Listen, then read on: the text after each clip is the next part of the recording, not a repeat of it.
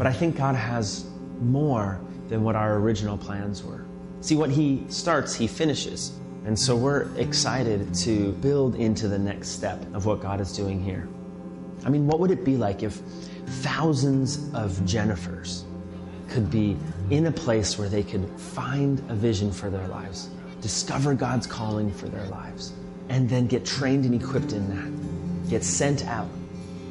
We believe that God has great things in store for this country, but the work's not finished. We need partnership with people like you to be able to move forward, to progress towards finishing the work. Thank you for partnering with us.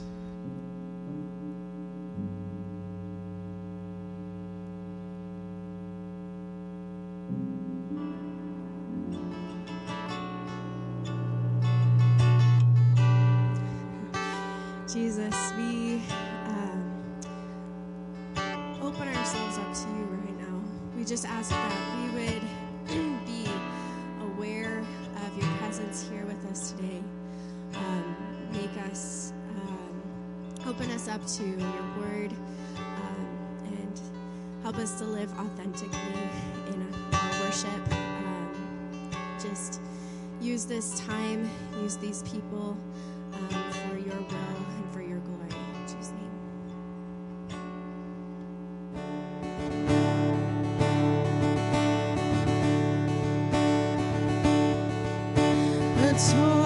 Of destruction hid my darkened soul from rescuing. I cried to God for help, He heard my voice. The tainted earth, it rocked and healed. The heavens bowed, the mountains peeled. The thunderous voice of God, my covering. I will not be afraid.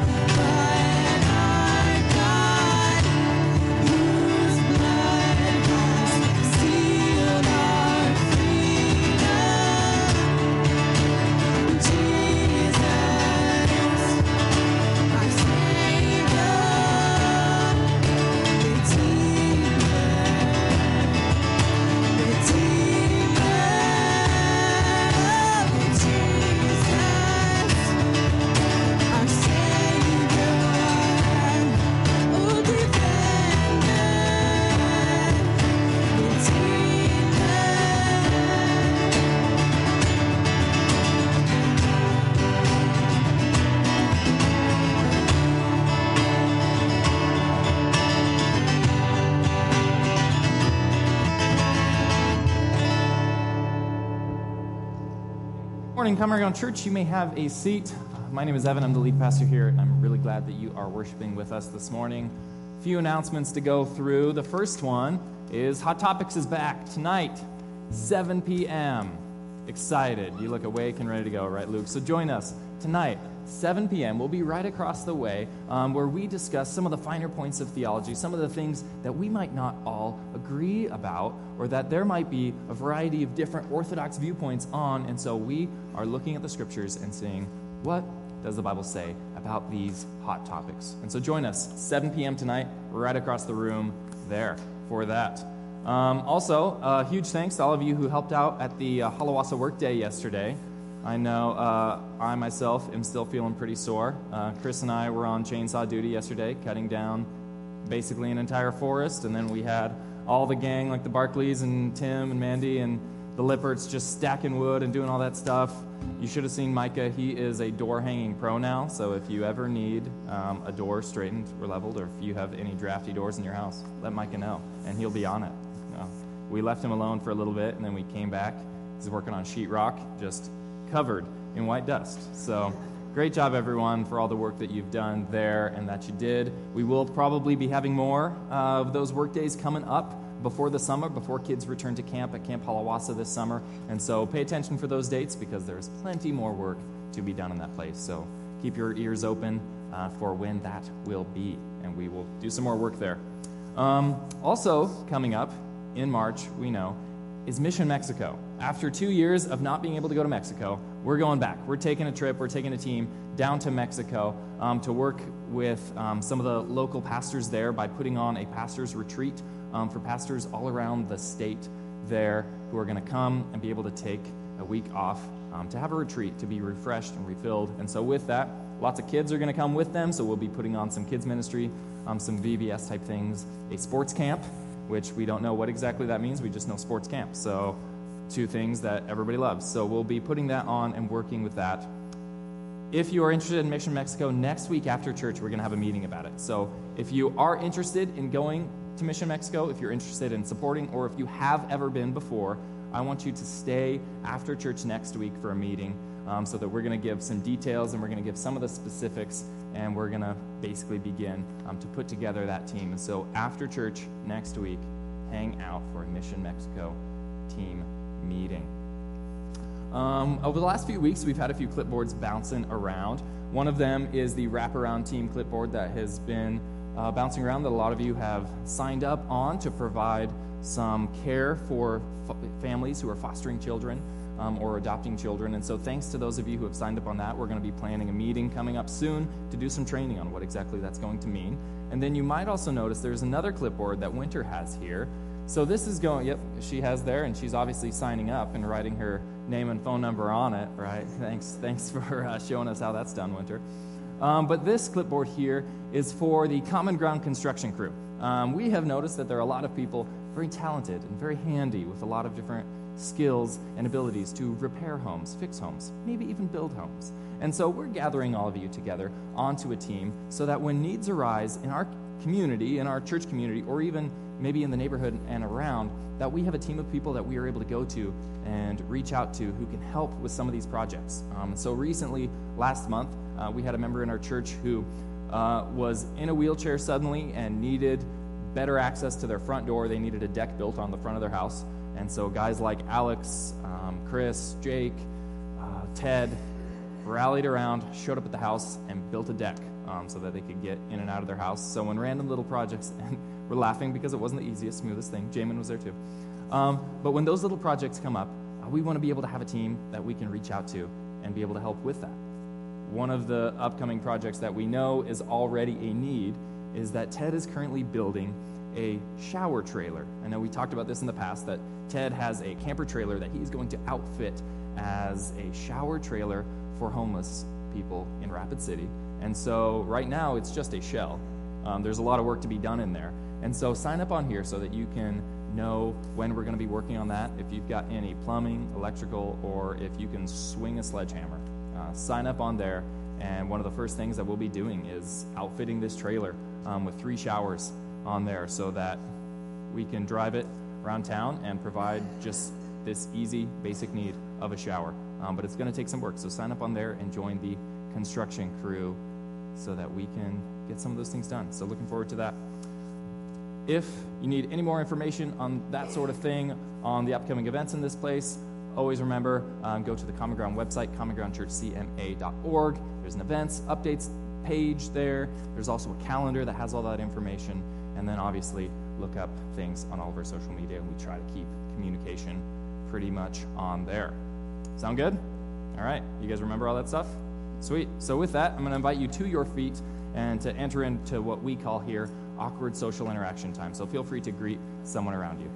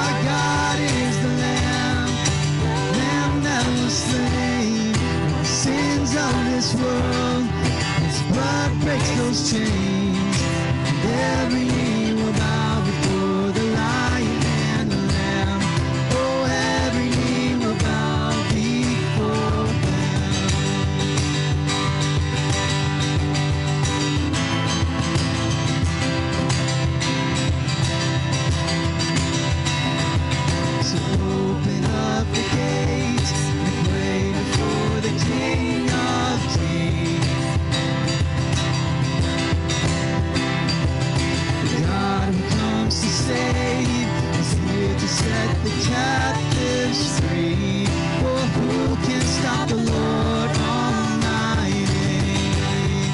Our God is the Lion, the Lion of Judah. He's roaring with power and fighting our battles. Every knee will bow before Him. Our God is the Lamb, the Lamb that was slain for the sins of this world. God breaks those chains. Every knee will bow before the Lion and the Lamb. Every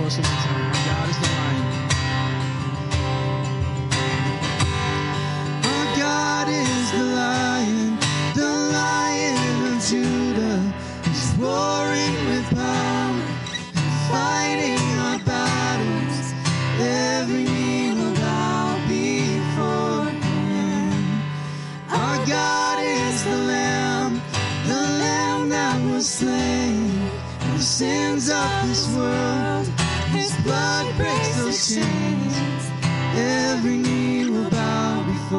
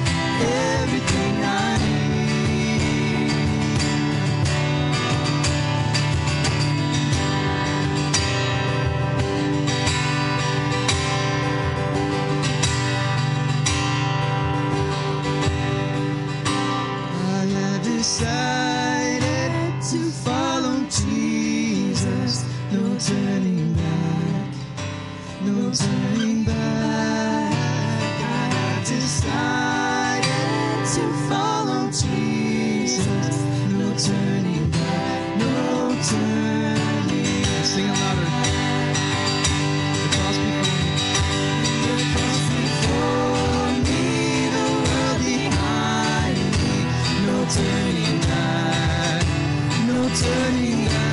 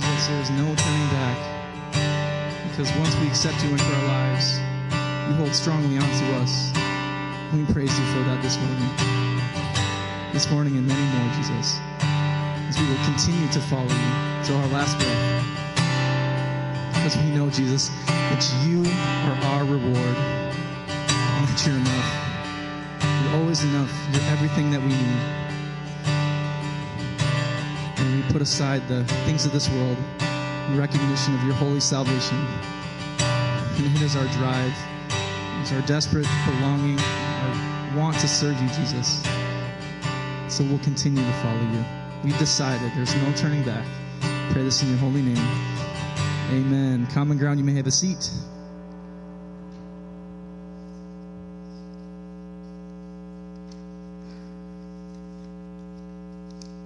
At this time, we um, give of ourselves, we give of our tithes, and we give of our offerings. And so if you look up on our screens, we have three ways to give here at Common Ground. Um, the easiest way is to just give in person. We do have a giving box in the back corner if you are feel, or if you are wanting to give today in person. Otherwise, we have online giving options as well. Um, so feel free to use those if that's on your heart this morning. Um, this next song that we're going to sing is called Spirit of God. And I selected this song intentionally. Um, for those of you that were at the annual meeting, you probably heard that I'm officially going to be stepping down as the worship leader here at Common Ground, which is an exciting and kind of scary thing. Um, just so you guys know, I'm not going anywhere. Um, I've just accepted other nursing opportunities, which are going to kind of move me away from being able to do those duties fully. So I will be serving as a volunteer, and I'm really excited to do that. So I'm not going anywhere. It's not going to be like this big, like, we're leaving the church. No, we're still part of the Common Ground family. So that's really exciting. And yeah, we love you guys so much. So um, with that, we, I wanted us all to sing the, this song, Spirit of God, because there's a really awesome line in the interlude that says, just a continue, continual saying of, have your way, Lord, have your way. Have your way. And that's a prayer that we've been praying over our lives because we truly just want God to have his way. And we feel that this life transition is God having his way. He's moving and he's opening these doors, and we're just trying to be faithful to his plan. So I encourage you guys, as we sing these words and as we continually sing, have your way, Lord, if you're going through a big decision in your life, or if you've got something going on that you just need clarity on, I just encourage you guys to just really open up your hearts and your ears and your eyes to fix them on the Lord as we sing. So with that, let's worship.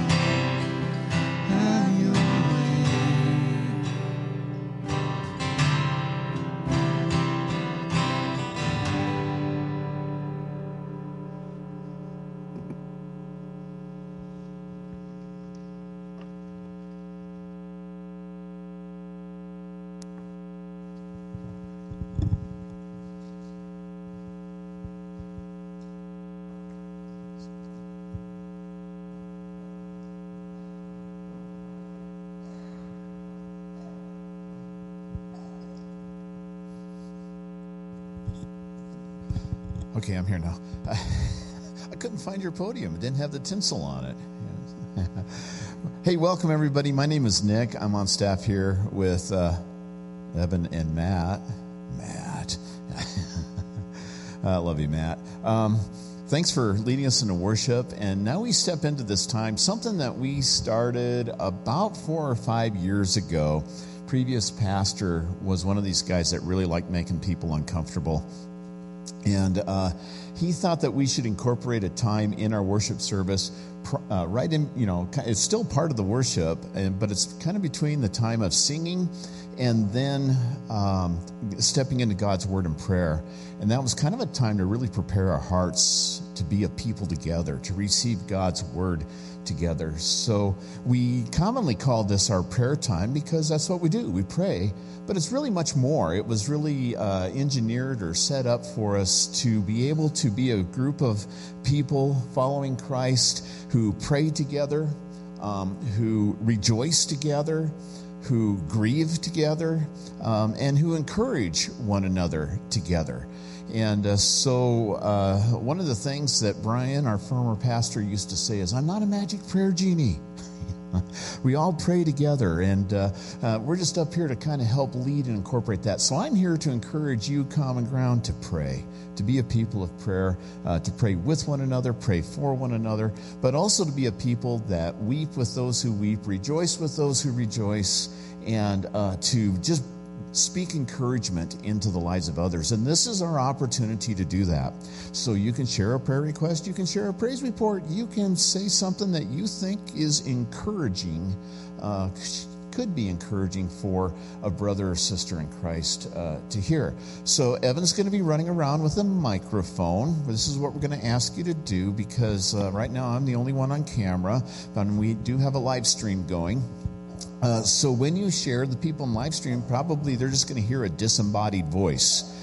Uh, so if you would just say your name uh, so that they kind of have an idea uh, who's talking, and uh, and that will help us out a little bit. So who would like to get us started? Uh, well, no, I'm going to start. I'm going to start, okay?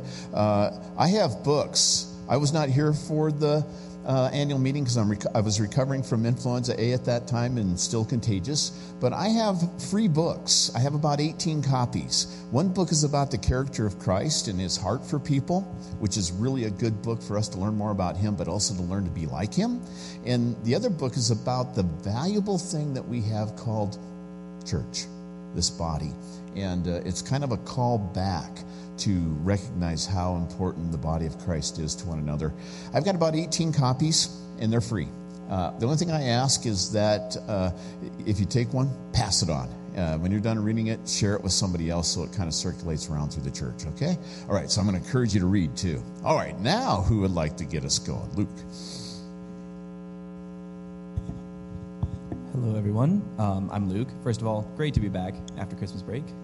Um But so I have a friend who lost a friend, to, like one of their best friends to cancer, and then their grandpa to COVID complications, I guess, in like the space of a week or two weeks. And so that's just been really hard on them. So prayers for them, I guess.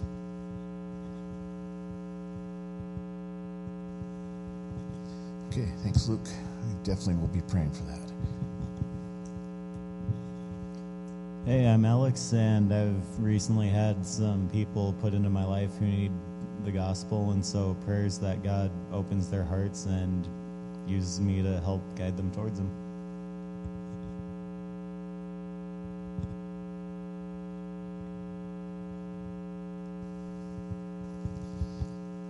Hello, my name is Joey. Uh, I want to pray for both mine and Lindsay's family. Couple things. One is that um, her parents uh, this week are going to be going for another deployment to Abu Dhabi. Uh, so it is, oddly enough, uh, they're anticipating it'll be more restful than um, more uh, stressful. So I just pray for that for them, but also just that in that time it would be good for them. Um, also for her grandma, who is currently in the process of, uh, after having lived on the same property for fifty plus years, which she built with her uh, now deceased husband, uh, is probably going to be moving uh, to like a nursing home. So just pray for her in that, because it's a really uh, tough transition mentally, and um, it'll be better for her because she's really just in need of a lot of help, and she's like out in the middle of nowhere with not a lot of people to take care of her. But um, so just pray for that. Um, and then I also want to offer a praise um, just for family generally. Um, I had the opportunity to talk with my brother yesterday, and um, with his first year of college happening right now, uh, when we talked, I wasn't even thinking about it, but he was just like, "Hey Joey, can we pray together?" And I was like, "Oh, Michael, yes, absolutely, I'd love to pray with you." So just like praise God for what he's doing in, in my family's life and his life in particular. So cool, cool. If you want to make Joey happy, just ask to pray with them. Yeah, he's, he loves that. All right, anything else? You know, Matt mentioned that uh, he's going to be stepping into a different role, nursing and stepping down. So there's transition that's going to be happening there. So let's, let's as a body of believers, just gather around Matt and Kat, too, and pray for them as they, as they step into this time of change and uh, obedience to God, because that's really what Matt's doing there. And this is what I know. Anytime God calls us to be obedient, he's calling us out of what we're comfortable with. And so challenges and growth will often accompany that. Okay. Hello, my name's Kyle. Um, over break, um, my girlfriend and her family um, in their house has been struggling with a lot of things, um, and the, the tenants weren't doing anything about it. Um, and recently they've had to move out due to black mold in their house. Um, so prayers that they can find an apartment that will work for them in a very expensive place, which is Fort Collins. And then prayers for um, just that whole situation with them going after them legally. So.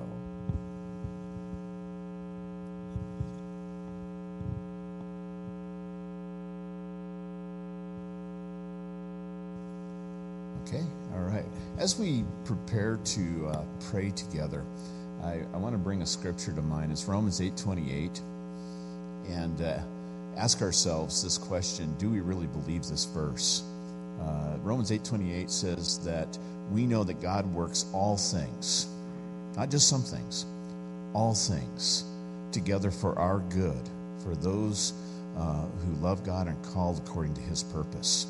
Now, that's an easy verse to memorize and an easy one to quote, but sometimes a hard one to believe.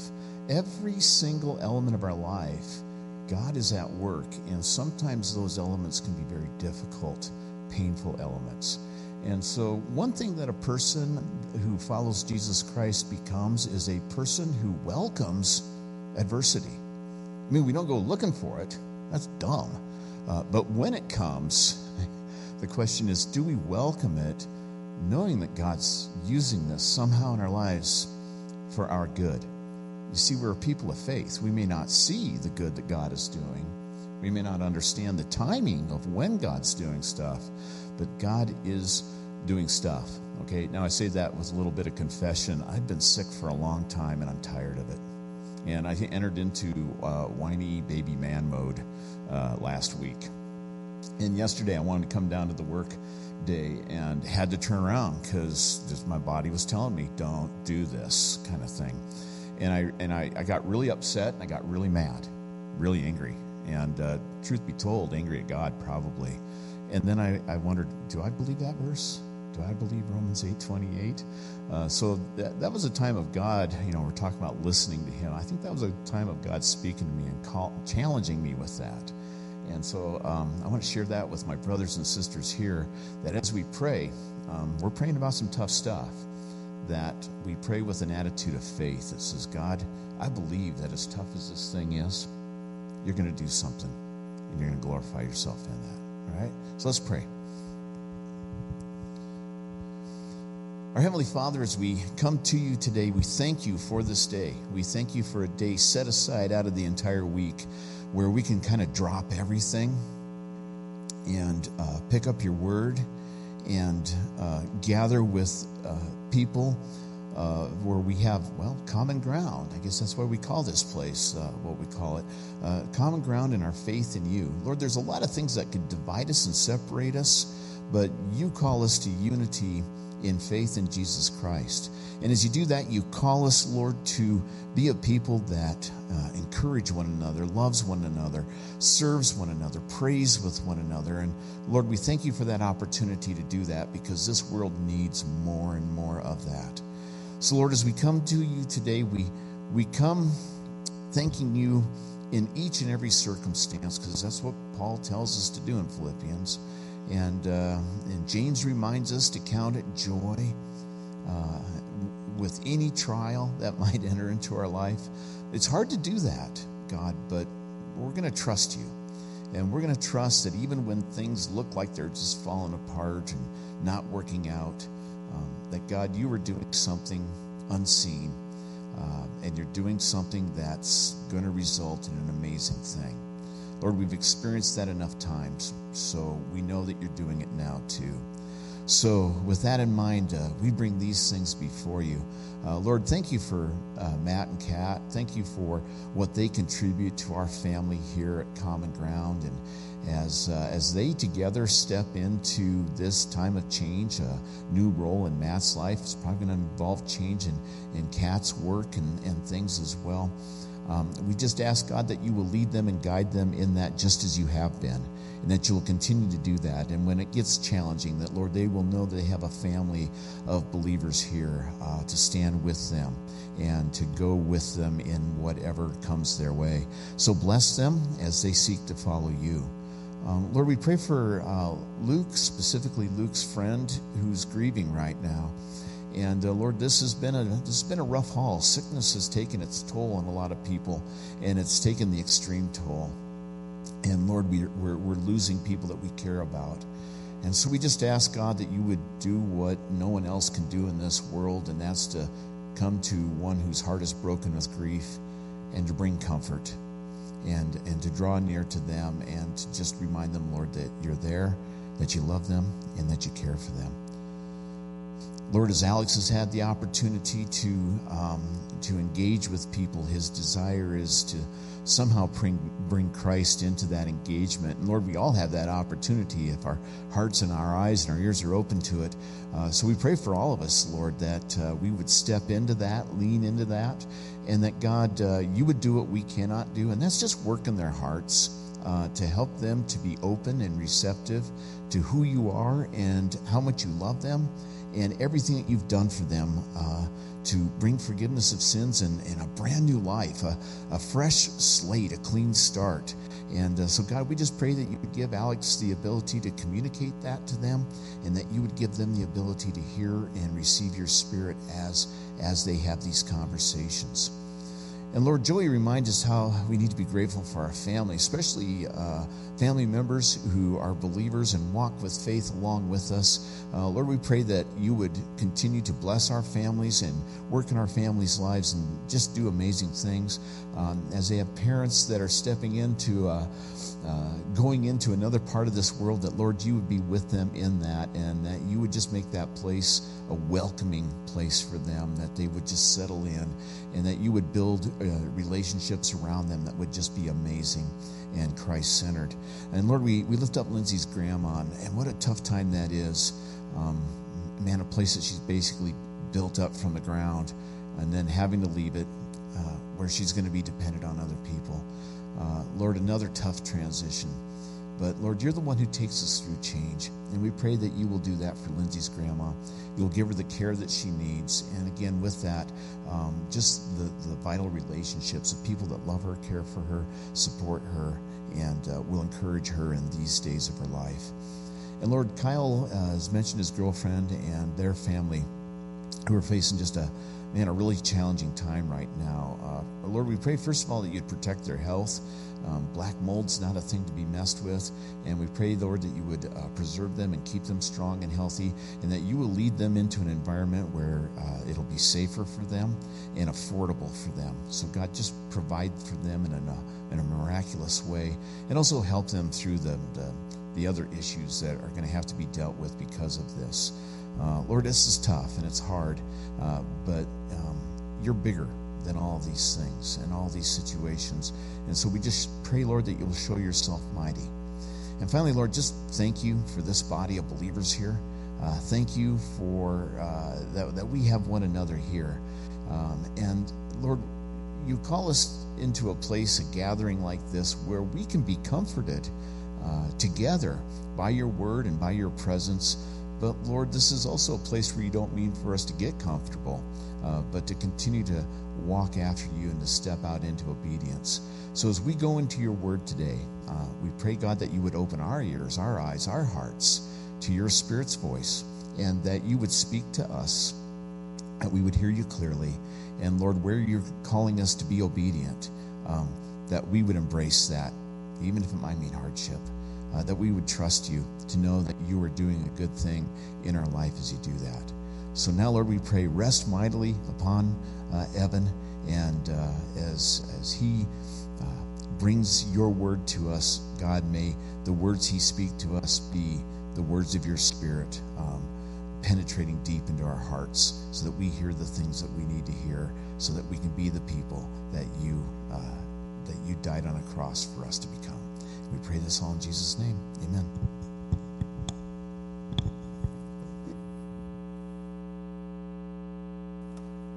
Amen. Well, hey, we are in our third week um, in a series on the book of Hebrews today. And so we have reached Hebrews chapter two, as we're doing a bit of a slow walk through this. Um, and we won't cover too much ground in the book today, um, because as we're going to see at the start of Hebrews chapter two, um, there's pretty important, pretty heavy concept um, to really stop on and to pause and to chew on and to think on and to reflect on. And so that's where we will be today, is the very beginning of the book of Hebrews. Um, but before we get there, I just want to ask, what is your preferred method of building a campfire? What is your uh, what's your favorite method? Do you prefer the log cabin, where you make like the little squares and you line them up? Do you do the lean-to? Chris, what is your method? Is it dousing it with gasoline and just watching it explode? Okay. Okay, so there are a few different methods. That's an easy one. That's always a good one. Um, but what you'll notice is, regardless of your method um, for getting it going, is that any way you build the fire, you are going to have to continue to feed the fire and to tend the fire. And after a while, you'll have to kind of move the logs around, the wood around. You'll have to kind of move the embers around. And there will be times when you can kind of sit back and relax and just kind of enjoy the warmth. Um, but if you do nothing but just sit back and relax, eventually all you're going to get is smoke and ashes, right? You have to continually tend to that fire. That's going to be kind of the, the image or the description that we're going to see in Hebrews chapter two today. Um, or I guess to put it another way, um, if you know me very well at all, then you'll know that Lena and I, we're really just like ocean people. We're in love with the ocean, with the beach. Um, we grew up with my parents having a house on the Oregon coast where we spent a lot of time. And one of our favorite things to do there on the coast was to take a little trip across the bay where my parents' house was, and to go to what I would say is the best beach on the entire West Coast, bar none. But the complicated thing about this beach is that it's on the end of a really long peninsula, or a little spit, where the only way to get onto that spit is through a gated neighborhood, and we don't have the password to the gated neighborhood.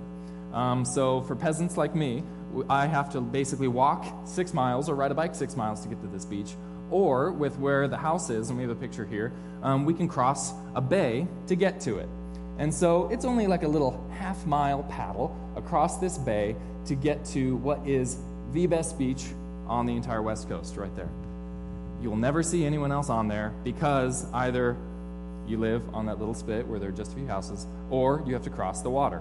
And very few people will cross this water, because this is mostly a big tidal bay where you have these mixed tides where twice a day you're going to have a really high tide, and then you're going to have a really low tide, and then you're going to have a semi-high tide and a semi-low tide. And there's also a river going through it, and the river will suck you out to sea if you're not paddling hard. And on the Oregon coast, it's always windy, and so you're always fighting wind.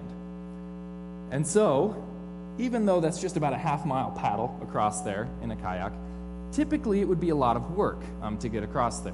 Uh, there were a few times when, like, the weather would cooperate, and if we were going with the tide and with the r- river, and what we would consider as a not windy day would be like less than twenty mile an hour winds on that day, And so if there wasn't very strong winds, then you could just zip right over and it'd be easy. But most of the time, there was always something kind of pushing against us. There's always the current pushing against us. There was always the tide pushing against us. One of the things that we would do is we would often have to fight the incoming tide to get over to the beach. We would hang out, play on the beach, have a fire, watch the sunset, and then we would have to paddle back to the house. And at that point, the tide has now switched. And so whichever way we're going, we're always seeming to fight the tides. And what this really reminds me of is this warning in Hebrews chapter two here, that essentially when it comes to following Jesus, just like tending to a fire and having to continue um, to tend to the fire of our faith, and just like trying to cross this bay and get over to the other side, it's like we live in an ocean where the tide is always pushing us away from Jesus, and it's our faith is such a way that we have to continually feed it to keep it going.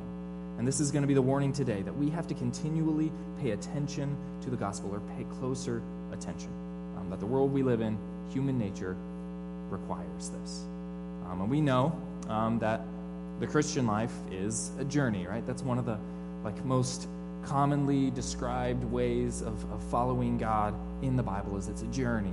And it's a journey where there really is a narrow gate and a narrow path on it, but there are to reach God, but there, or to follow God, but there are an infinite amount of ways in which we can get off track.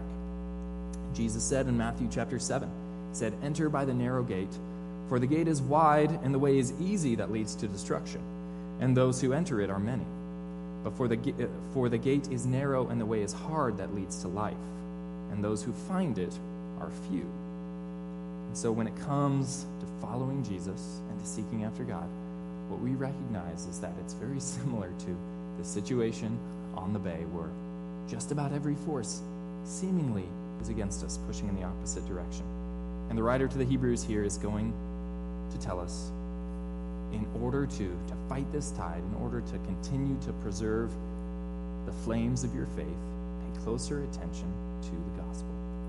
Pay even closer attention than what you have been at the moment. Thank you. You probably are close to Christ, but you can be closer still.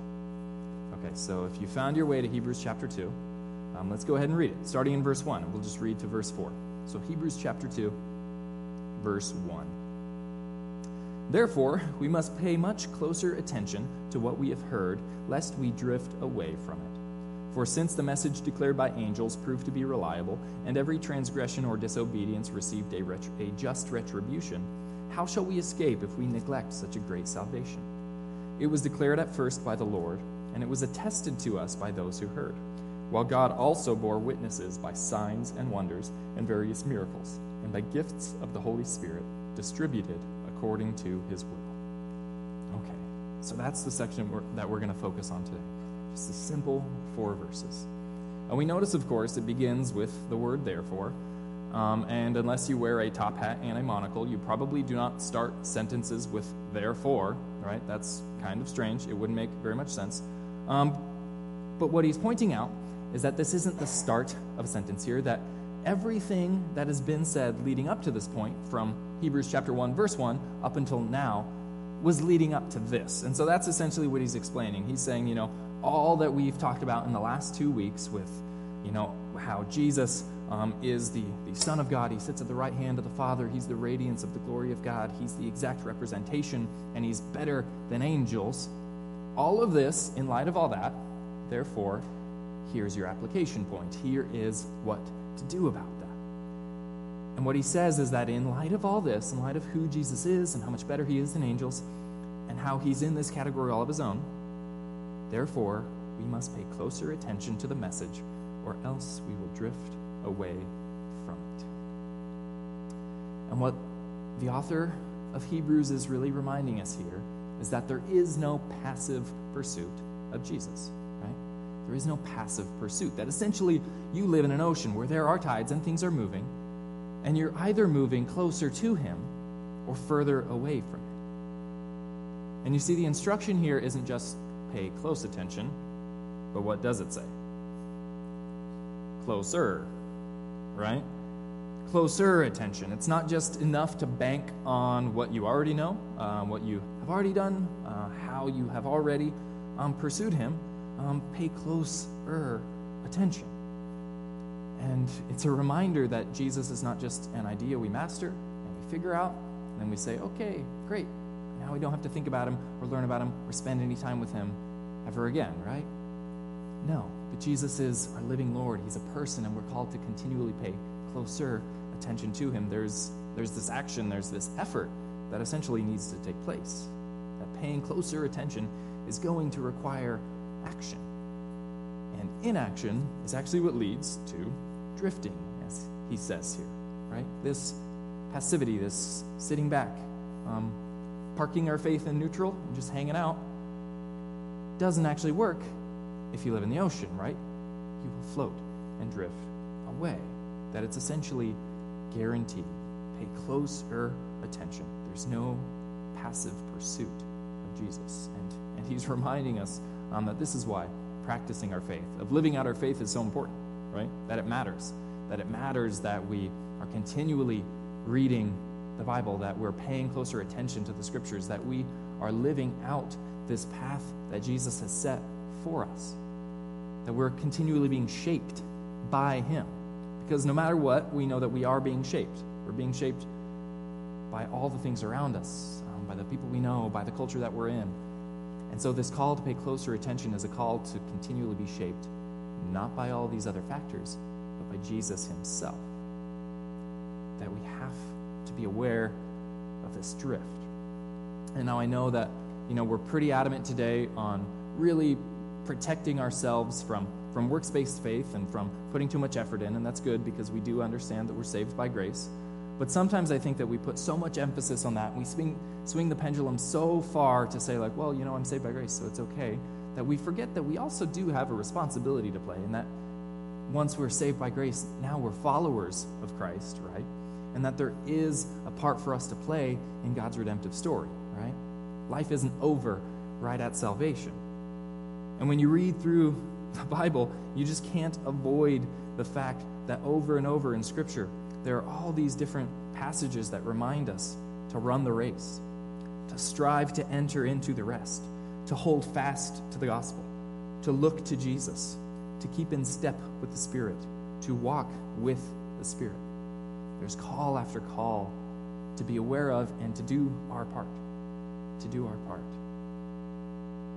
You see, salvation, um, it's not the finish line, so to speak, right? If we lean into that um, that metaphor that Jesus used in Matthew chapter seven, he says that he's the gate, and you walk through the gate, and now you're on the path of following him, right? And so there's the gate where you're saved, you're a follower of Jesus, but now you're still walking on this path. You're walking out your faith. And it's that old cliche that I'm probably really tired of hearing, but it's such a good reminder that, okay, well, we are human becomings, not human beings, right? You heard that one? You're not a human being. You're a human becoming. You're becoming like Jesus, right? That there's this constant need to pay closer attention to the gospel, to pay closer attention to Jesus, to actually spend time with him, to never stop living this out. Because the reality is that we all find times in our lives when we will drift. We will all have these seasons where we come to a place where the drift begins to happen. And some of us might be in this right now. Some of us might feel like we're in a season of drifting away from Jesus. And so to lean into this metaphor, um, I just want to look at a few different definitions of drifting that the author of Hebrews is really going into here, because I think when we stop and consider this, this powerful warning, I think it's a really encouraging thing for us and a really awakening moment for us to be able to consider the dangers of this drift and how important it is for us to pay attention to the gospel. And so first, drifting, okay, simple definition. To drift is to move in a slow, smooth, gentle, and unforced way, usually without any direction, purpose.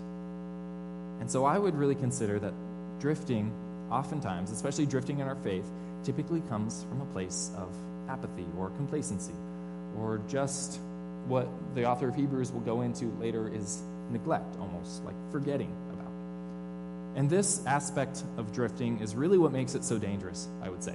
Um, the fact that it is slow, it is gradual. It's not necessarily scary. It's not like just being sucked out to sea. It's this slow, gradual thing. Because it's not like you will just be worshiping Jesus and serving Jesus one day and then all of a sudden denying him and smoking crack in the alley the next, right? Like, that is not what typically happens. That's not what's probably going to happen to you. But no, it's like this nautical theme where the the boat wasn't tied to the dock properly, and it slowly just begins to slip out of its moorings and float away gradually. And oftentimes, especially like if it's slow enough, okay, people on board this boat, they might not even know it's drifting away. Everything still seems kind of normal on the boat, right? Life seems still kind of the same until finally you look out the window and you see that you've gone a little ways away from the dock. But slowly and surely, the drift happens. And so it just happens, you know, in this slow, gradual way. Um, we just go maybe like another week um, without actually having open our Bibles at all. And then a week maybe turns into a month or two, and then we look back on our year and we realize that we really haven't spent much time in God's Word at all.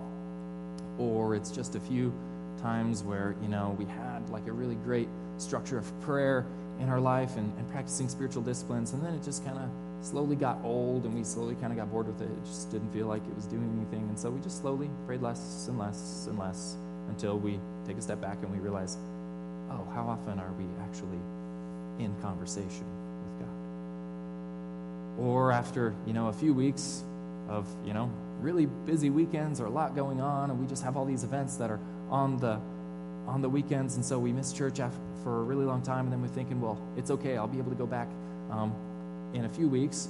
And then often what happens is, okay, well, now the week when we have actually cleared our schedule, any time that I make something else a priority over other things is when, okay, now that week that I feel like that's when I'm going to get things done, that's when I'll get sick, right? And now it's like, okay, well, my genius plan didn't work. Now it's another two weeks. And now you have this huge stretch where you realize, oh, I haven't seen any of my church family in a long time. Or then, oh, I really feel like I don't even know those people. And slowly we drift out of relationship and out of community. And before too long, we start to think, oh, it's not really that big of a deal that I don't have that many close friends who are in my life and, and spurring me on to follow Christ. And the drift happens just through kind of a complacent attitude of, well, this is okay, this is okay, and slowly drifting away. And when you couple this with the idea of neglect that we see in verse three here, um, the author's pointing out that this is this gradual, unthinking slipping away from faith. This isn't like when someone just decides, I'm going to throw this out the window one day. It's this unintentional result of neglect in a relationship, right? Neglect in a relationship. Because if we put no effort whatsoever into a relationship, what tends to happen? It deteriorates. We just kind of fall out of friendship. We slowly just kind of drift away. And we've heard the, the cliche along that, you know, following Jesus is about relationship, not religion, right? Heard that. And that's great, but what we do also have to recognize with that is while sometimes people will use that statement to excuse the drift, really, you know, religions are easy and relationships are a lot harder. Um, and so this, if anything, should wake us up to the reality that we have to pay closer attention to Christ. Because religions are pretty easy, right? You can show up once a week, um, you can pray the prayer, um, give the sacrifice, do the ritual, and you're good for another week. Relationships are quite a bit more difficult, you know? It's like my relationship with my wife. Um, we have actually been together our entire adult life since we were eighteen years old, and so I don't really get, like, should I actually have to continue to get to know her? Like, I pretty much know everything about her, right? I don't? Judy, what do you mean? But we've been together, like, our whole adult life, and she still, like, wants me to spend time with her, and she still wants me to, like, get to know her. Is that not silly? No? Is that a horrible thing to say? Yeah, it's like so messed up, it's kind of funny. But that's how relationships work. You have to continually spend time together. Or, you know, to lean into that, you know, if we take that approach of like fitting all the requirements of a religion, you do the ritual, you pay the tithe, you do this. You know, if I make Lena mad one day, um, can't I just buy her new earrings and she can just forget about it, right? Here you go. we're cool now, right? It doesn't really work like that, right? Because relationships um, require effort. They require this consistency. They require time. They're difficult. And it's the same with the Lord. It's this relationship that we are continually spending time with Him, getting to know Him, learning about Him, allowing Him to get to know us, so to speak, or opening ourselves up to Him to continue to lean into that metaphor. And this idea of drift often comes from this apathy, from this neglect, from this complacency. Now, C S Lewis once said that the most common path to hell is the gradual one. The gradual one. It's this complacent, apathetic approach to Jesus and to the gospel. And what we have to remember, and what the author of Hebrews is reminding us here, is that we have this responsibility. We have this call to pay closer attention to Him. And as Paul told Timothy in First Timothy chapter four, he instructed him to train himself, or train yourself for godliness, to put effort into this. Don't let this slow, apathetic drift come about in your life. So that's kind of the first definition. It's this apathy, this complacency, just lack of attention to our faith, to the person of Christ. Now that we all feel bad about ourselves, let's move to the next one, right? Honestly, like, this has been a really challenging thing for me to, to read through this and be like, wow, this is like really convicting. But I don't think like the guilt and the shame is what the author of Hebrews and what God is calling out of us at this moment. This isn't just so that we feel bad about ourselves and so, oh, I'm not trying hard enough. This is a wake-up call. This is an opportunity for us to remember, that's right, we have this call on our lives. We have this opportunity to pay closer attention to Christ. It's not the easiest message to receive and not the easiest passage to read, but this is a great reminder. That's right, we can pay closer attention to Christ. So, second definition here, um, if we lean into this metaphor of drifting, is to drift is to deviate from a set course, to deviate from a set, set course. And so this is what I would really consider to be like compromise or idolatry. This is the kind of drifting um, that we hear Jesus talking about in Matthew chapter six. Um, when in a conversation about money, um, Jesus is saying that no one can serve two masters, for you will hate one and love the other. You will be devoted to one and despise the other. And this doesn't work only with money. Um, the reality is that, just like we talked about last week, we just have this tendency um, to make created things idols, or to give them the worship and the attention and the love that only the Creator deserves, right? That we are always drawn to these things, these idols. And it's actually when we're drawn towards these things that this compromise takes place. This this idolatry can cause us to deviate from a set course. It's like if you've ever tried to swim or paddle across a river, or like when Lena and I try to cross that bay, if you were to just go in a straight line and try to cross it, the current and the tide will slowly cause you to drift off of your destination. And so if you're trying to reach one spot, oftentimes the drift will cause you to end up at another. And this is what idols, this is what these compromising things will do to us. They just drag us off course slightly. When we are following Christ and paying close attention to Him, and then our eyes just get fixed on a few other things, or our hearts are pulled in another direction where, um, you know, maybe just for this season, that's the most important thing. And so, yeah, Jesus is really important, but like, you know, just for the next few months, I really need to focus on this. And I have really struggled with this at various points in my life, especially like for some of you who are in college right now, or when I was, you know, finishing up in grad school, I was working two part-time jobs, one of which was ministry, so it's like part-time, we know what that means. And then I was also in school full-time. And so I just decided, well, you know what, just for this season, I'm not going to be in any small groups, not going to be in any Bible studies, because I'm also like studying the Bible in class, so I don't need that. And I pretty much had pulled myself out of community and excused it because I was doing all these other good things. And, you know, I'll come back uh, and really lean into community and really lean into fellowship later. But like right now, really what I need to focus on is making chickens at Costco, making money, and getting good grades. And so that's what I'm going to do. And what happens is the drift in those times. When these other things have become the most important thing, Jesus is still second. But when something else takes that place in our heart, the drift can happen. Now, a great example of this from Scripture is, of course, King Solomon. Um, you know, it's fascinating. If you study the kings of Israel, you'll find that just about all of them um, started out really good, started out really well. And then just about all of them ended pretty horribly, ended pretty poorly. Um, this happens all the time. And so in First Kings chapter three, it's talking about King Solomon, this great guy. And Solomon showed his love for the Lord by walking according to the instructions given to him by his father David, except that he offered sacrifices and burned incense on the high places. Awkward, just one little uh, one little problem there, just a little idolatry on the side, you know. He was great, except that one little thing. Um, but in general, um, he walked with the Lord, and he gave, you know, the Lord gave Solomon supernatural wisdom. But Solomon compromised in a lot of ways. Um, as his life went on, there were other things that caught his eye, and they caused a bit of a drift in his life. And one of the compromises that Solomon had um, was that he ended up being married to quite a few foreign wives. Uh, it was a rule for the kings of Israel that they were not allowed to marry foreign women or women from pagan nations who were worshiping pagan gods. But Solomon did. Most scholars point out that this wasn't simply out of lust, though that definitely was a factor, um, but it was actually more of a political move for Solomon to marry all these ladies, right? That this was actually a pretty good way to gain political power or to really establish Israel's place in that region.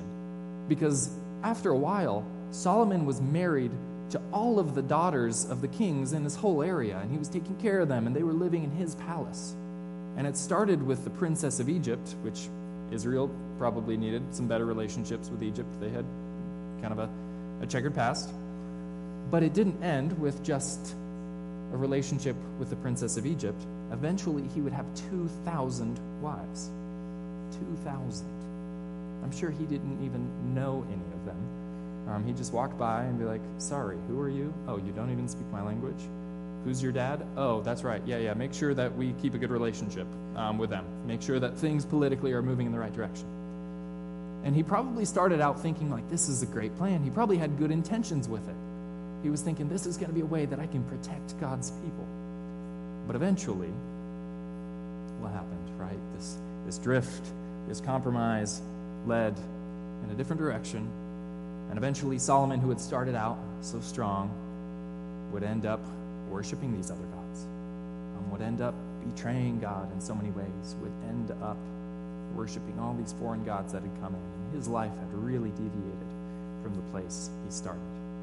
And this compromise drift is real, and it's hard. We have to be aware of it in our own hearts and lives, that there are these things, these idols, these created things that we will turn to that will cause us to just drift off a little bit. It's not huge. Sometimes we think, oh, it's okay, it's just a few degrees off. But a few degrees after a long time can result in a big difference. So this compromise drift is real. Um, the third kind of drift I would call um, just going with the flow, um, giving in to the current. This is another way that drift happens. Um, the thinking that fighting the current is just too hard, it's much easier, much better. Um, it's really more practical to just go with the flow. Um, and this is something that I always would tease Lena about when we're trying to cross the bay, is a lot of the times, Lena just wanted to enjoy being out on the water, enjoy being on the bay. She's like, well, can't we just sit and just float and look at the birds and look at the seals and look at everything? And meanwhile, I'm like paddling as hard as I can. Water's like splashing over the kayak onto her. She's like, can't we just sit and float?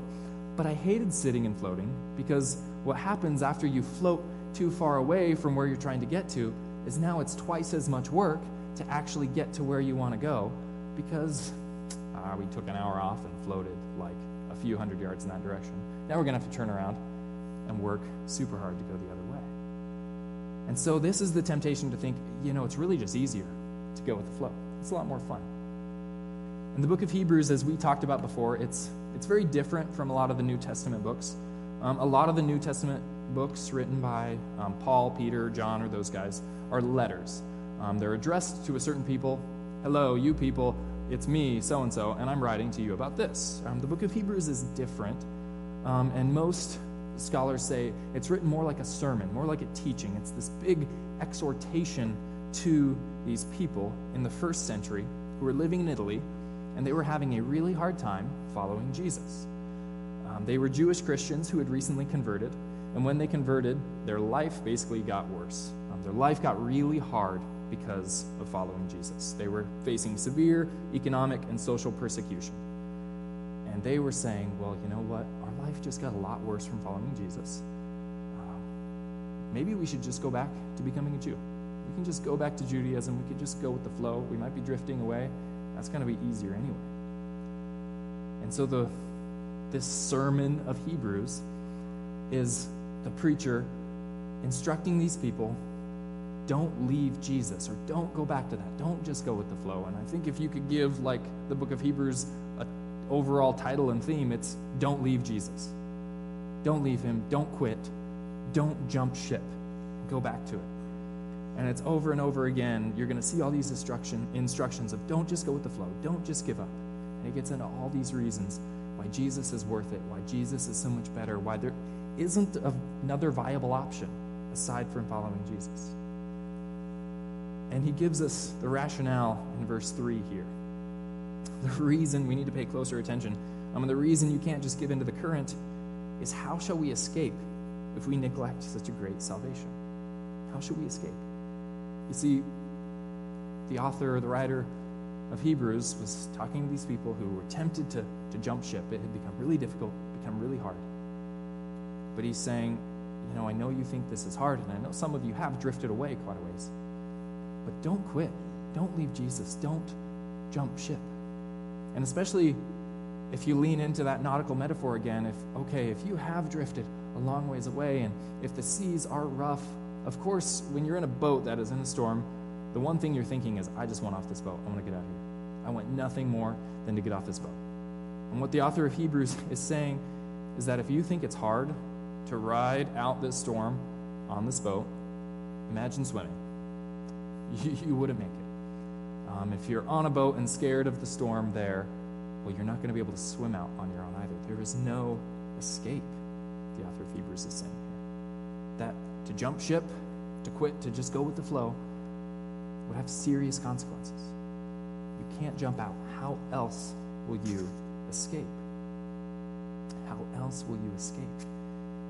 And it's it's kind of a hard warning and kind of a hard message, because we recognize, like, oh, this is like using fear to motivate. We know that fear doesn't motivate always in the right direction, but when we're careening towards an edge, or when we are getting ourselves into a place where it's possible that we could drown, this fear, this wake-up call from the author of Hebrews is what we need um, to be aware, uh, to wake up, to prevent something even worse, because the drift is bad enough, but it's what the drift could lead to that we're most afraid. And the, the author of Hebrews is saying, hey, this is a serious thing. I care about you guys. I love you guys. Pay attention. There's no other way to escape if you quit, if you leave Jesus here. And that's what he's saying here. There's no other way to escape through faith in Christ. And he really leans into what the consequences of that could be. But he also says, pay closer attention, one, because of those consequences, but also because the quality of the message is good anyway. And now he gets into the encouragement that, hey, I know this is hard and it's tempting to leave and to go back to these other things and to go back to Judaism, but he's reminding them that this message is it's reliable. It's actually worth your complete attention. It's worth hanging on to and closer examination.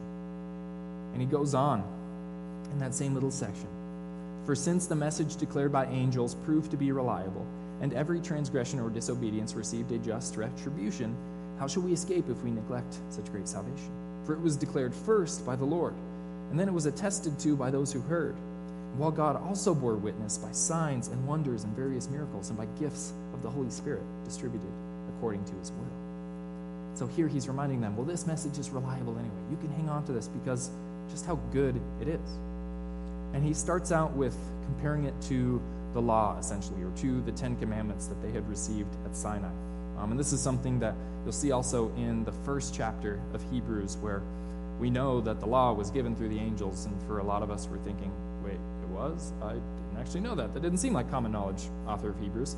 Um, but if you were to ask a Jewish person, person what their most defining moment was, uh, most likely they would answer Sinai, when they got the Ten Commandments, right? That was the most defining moment. That was the moment that God spoke to them, that God entered into a covenant with them and said, I'm your God and you're my people. And then gave them the law.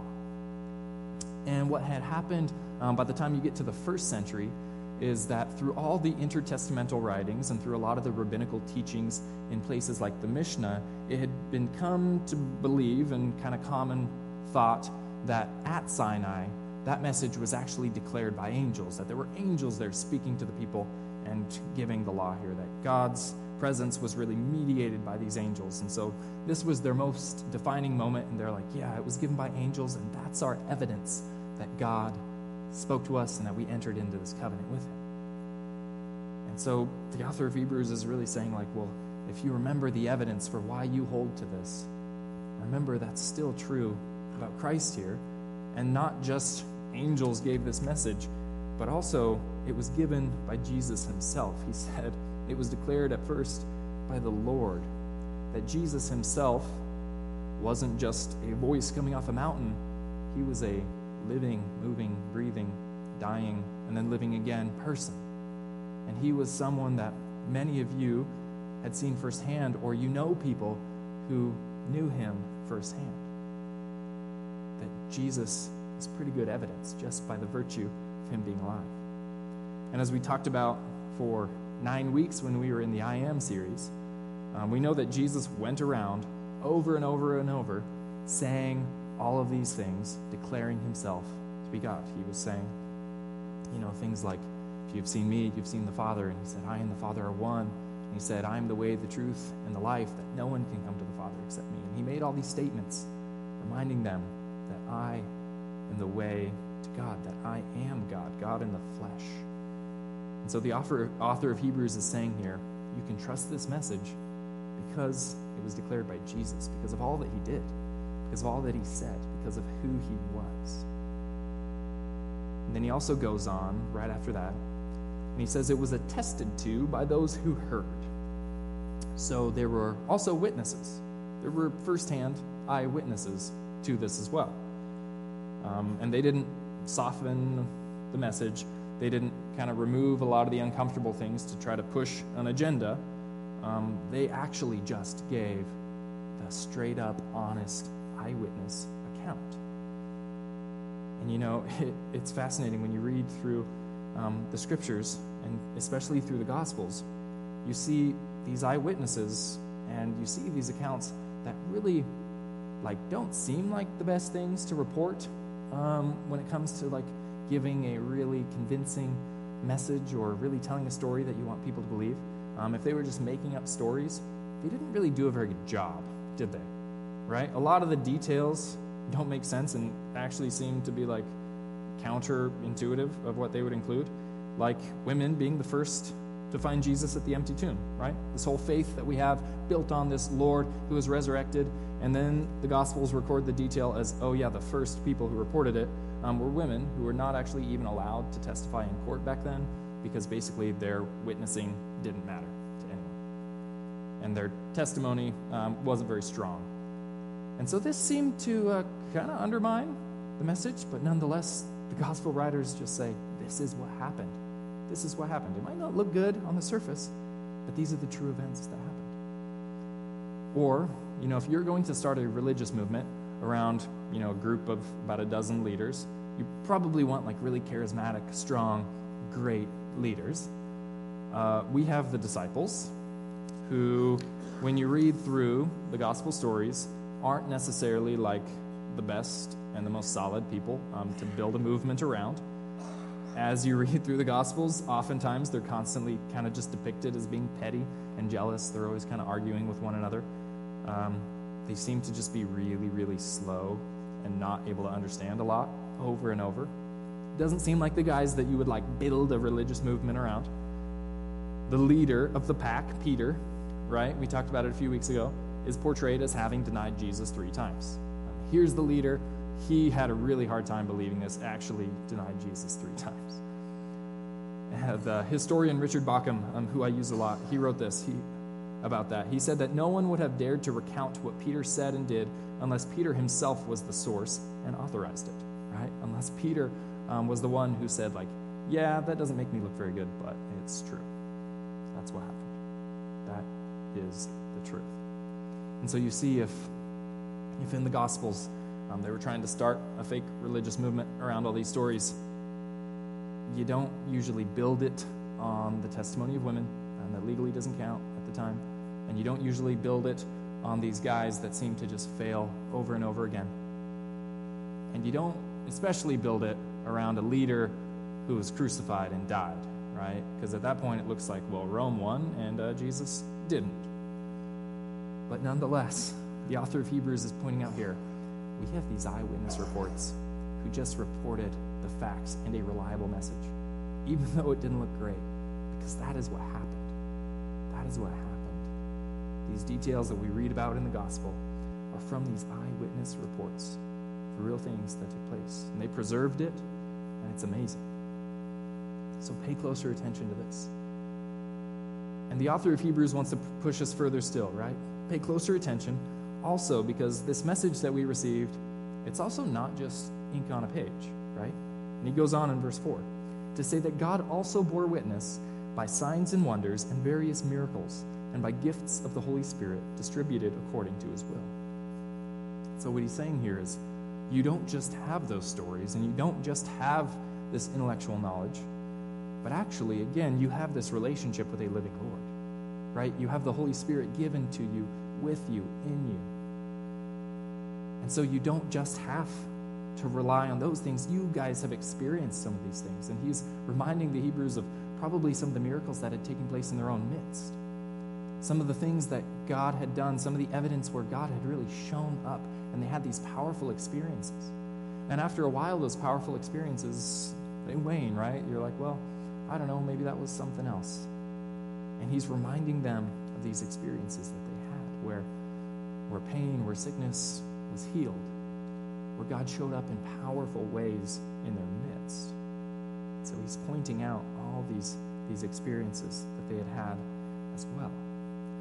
So he reminds them the reliability of the Scriptures. This is, this is an important message, and it was, it was recorded accurately, and Jesus himself lived it out. And you know some of the people who saw it, and you have the, the message from them and the witnesses and the tradition of them, and then you guys have experienced these things yourself.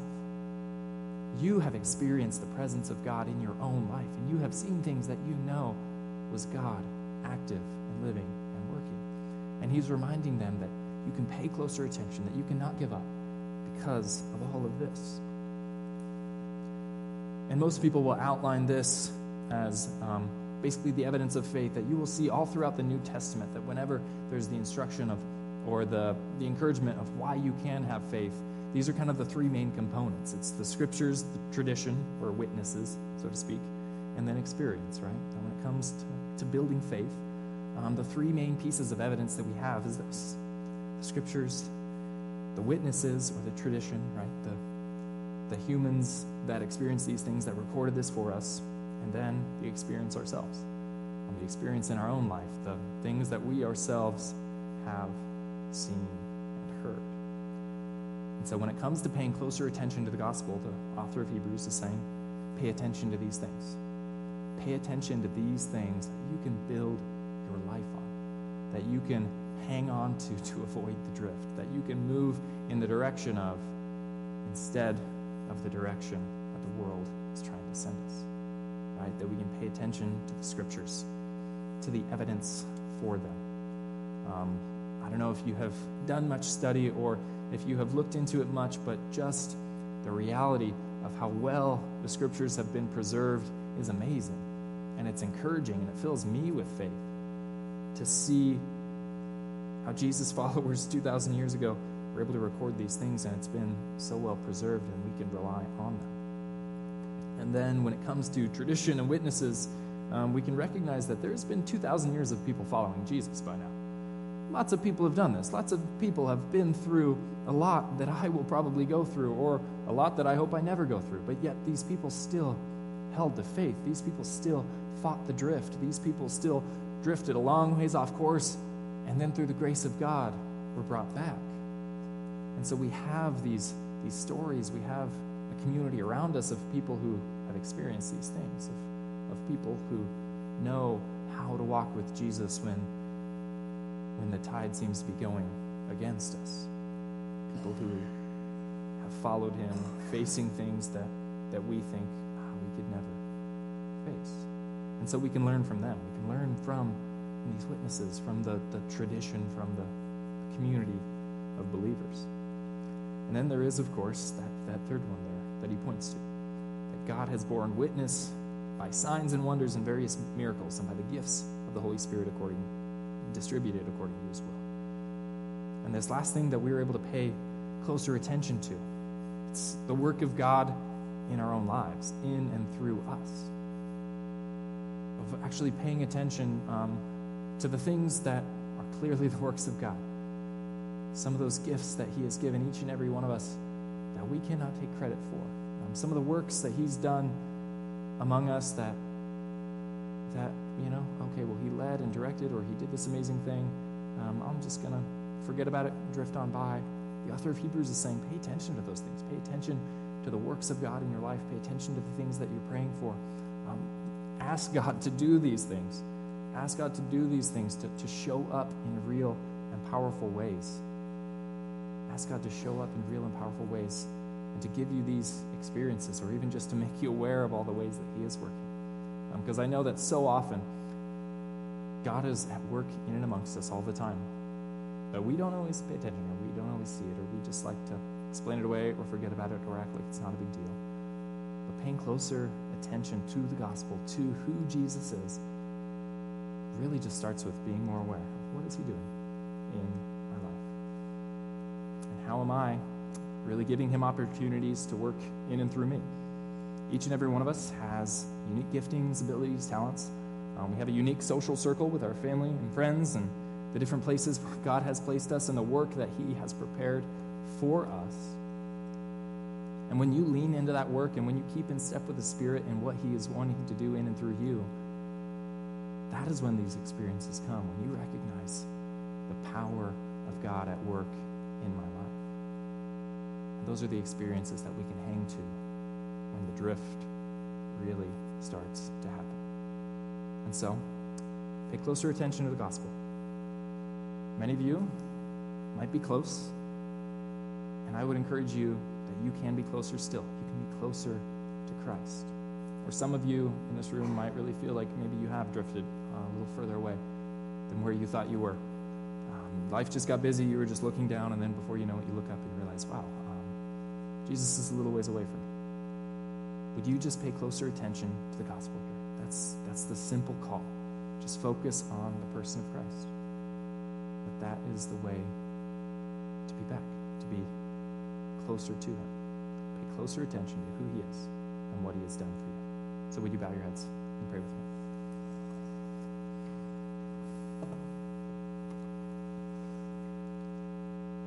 Well, Father God, we just thank you um, for this wake-up call here, for reminding us of our tendencies um, to drift and, and float away from you, um, that the tide of this world um, is not moving us in your direction, God, but that we have an enemy who wants to pull us away from you and in a different direction. And, and God, that we we are called to tend to the fire of our faith. Um, and God, we just thank you for the times in which we can just sit back and, and feel your warmth, but God, we do recognize that you've given us a responsibility as well. You've invited us into a relationship with you, um, to be your followers. And so, Jesus, we just thank you um, for speaking to us through the words of Hebrews here, reminding us that the drift is real, um, but that the instruction is simple, to pay closer attention to you. And, Jesus, we just recognize that this isn't something that we can do on our own, that we need the empowering of your Spirit to remind us throughout the day who you are and what you've done, of how we can just focus on you, of how we can just be enamored with love for you, of how we can be aware of the things that might pull us in another direction and lead to compromise, but but to be placing you at the top in our heart and mind, to remember that you're in a category all your own. And God, I just pray that you would continue to solidify um, in all of our hearts and minds um, just a confidence in your word, a confidence in your word that comes from just knowing how reliable this message is. Would you continue to bring people into our lives um, who speak into us and speak into our faith in ways that you are using to build us up. And God, we just ask for continued experiences with you. We know that you are living and active, and that you have invited us to partner with you in bringing, bringing your message of the gospel to the ends of the earth. And so, God, would you just continue to call us out on how we can do that, how we can be a part of that, to see the amazing power of your gospel at work. And so, Jesus, we just turn to you in worship now. We make you the focus of our hearts and minds and, and bodies. And we know that in this very act of just worshiping you, that you are shaping us to be more like yourself. That this act today has fought this drift that we've been warned about. And so we just thank you for the work that you've been doing. And it's in your name that we pray. Amen.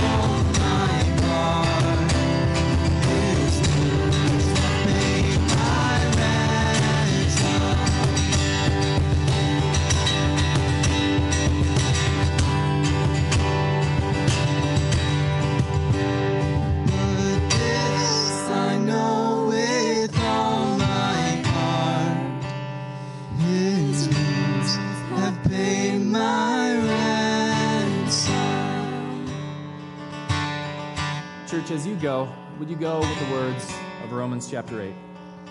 For I am sure that neither death nor life, nor angels, nor rulers, nor things present, nor things to come, nor powers, nor height, nor depth, nor anything else in all creation will be able to separate us from the love of God in Christ Jesus our Lord. So grace and peace, Common Ground. Have a wonderful week.